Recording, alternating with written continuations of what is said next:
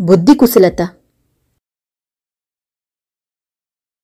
కాశ్యపుడు చాలా పేదవాడు కాని చురుకైనవాడు తెలివైనవాడు. వాడు ఒకరోజు తన స్నేహితునితో కలిసి రాజవీధిలో పోతున్నాడు. ఆ మిత్రులిద్దరూ ధనం ఎలా సంపాదించాలి అనే విషయం మీద మాట్లాడుకుంటూ వెళ్తున్నారు. వారికి దారిలో ఒక చచ్చిపడి ఉన్న ఎలుక కనిపించింది. కాశీపుడు దానిని చూపుతూ తెలివి పట్టుదల ఉంటే ఈ చచ్చిన ఎలుకతోనే లక్షలు సంపాదించవచ్చు అన్నాడు. దానికి మిత్రుడు హేళనగా నవ్వి మాటలు కాదు చేసి చూపు అని వెళ్ళిపోయాడు. కాసేపుడు ఆలోచించి ఆ చచ్చిన ఎలుకను తీసుకుపోయి పిల్లిని పెంచే ఒక వ్యాపారికిచ్చాడు. ఆ వ్యాపారి వారికి కొన్ని బెల్లం ముక్కలిచ్చాడు. ఆ ఊళ్ళో ఎంతోమంది కూలీలు రాజుగారి కోటలోకి బుట్టల కొద్దీ పూలు మోసుకొని వెళ్తున్నారు. వారు వచ్చే దారిలో మంచినీటి కుండను పెట్టి వారికి దాహం తీర్చి ఒక బెల్లపు ముక్కను ఇచ్చాడు. వారు తలా ఒక్కరు కొన్ని పూలు పెట్టారు. ఆ పూలు అమ్మి మరిన్ని బెల్లం ముక్కలు కొని తెచ్చాడు. మరుసటి రోజు కూడా వారికి అలానే నీరు పోసి బెల్లం పెట్టాడు. ఈసారి వారు వాడికి కొన్ని పూల ముక్కలిచ్చారు. వాడు వాటిని అమ్మగా ఎనిమిది నాణాలు వచ్చాయి. ఇలా ఉండగా ఒక రోజున గాలివాన వచ్చింది. చెట్లు కొమ్మలన్నీ విరిగి ఆకులన్నీ రాలి రాజుగారి ఉద్యానవనం నిండా పడ్డాయి. వాటిని ఎలా తొలగించాలో తెలియక పనివారు తర్జన పర్జన పడుతున్నారు. రాలిన కొమ్మలు నాకు ఇస్తే నేను శుభ్రం చేస్తా అన్నాడు కాశ్యపుడు.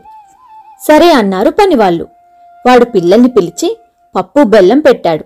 వారు ఆకులన్నీ ఏరి గేటు బయట కుప్పవేశారు ఆ ఆకులు కుప్పను చూసి ఆ ఊళ్ళో కుండలు చేసే కుమ్మరి కుండలు కాల్చడానికి ఉపయోగపడతాయని అనుకుని కొన్ని మట్టి పాత్రలు ఇరవై ఆరు నాణాలు ఇచ్చుకొన్నాడు ఈ పాత్రలు నిండా నీరు నింపి ఊరు చివరన చలివేంద్రం పెట్టి గడ్డిమోపులు మోసే ఐదు వందల మంది కూలీల దాహం తీర్చాడు కాశ్యపుడు.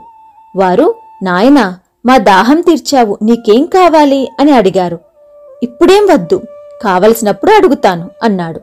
ఇంతలో ఆ ఊరికి ఐదు వందల గుర్రాలతో ఒక వ్యాపారి వస్తాడని తెలిసింది. కాశ్యపుడు వెంటనే గడ్డిమోపు కూలీల దగ్గరకు పోయి రేపు మీరు నాకు ఒక్కొక్కరు ఒక్కొక్క గడ్డిమోపు వేయండి అని అడిగాడు. అందరూ అలాగే వేశారు. దానితో ఆ గుర్రాల వ్యాపారికి ఎక్కడా ఒక్క గడ్డిమోపు కూడా దొరకలేదు.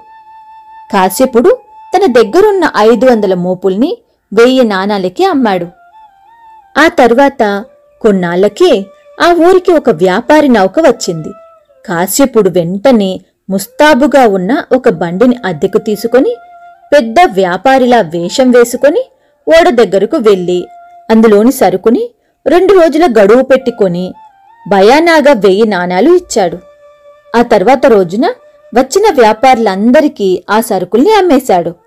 కొన్న విలువ పోగా రెండు లక్షల నాణాలు మిగిలాయి. ఈ విషయం ఆ నగరంలోని ఒక పెద్ద వ్యాపారికి తెలిసింది. అతని బుద్ధి కుశలతకు మెచ్చి తన ఏకైక కూతురునిచ్చి పెళ్ళి చేశాడు. తన ఆస్తికి వారసుని చేశాడు. ఇందులో నీతి పట్టుదల బుద్ధి కుశలత ఉంటే ఎంతటి కార్యాన్నైనా సాధించవచ్చు.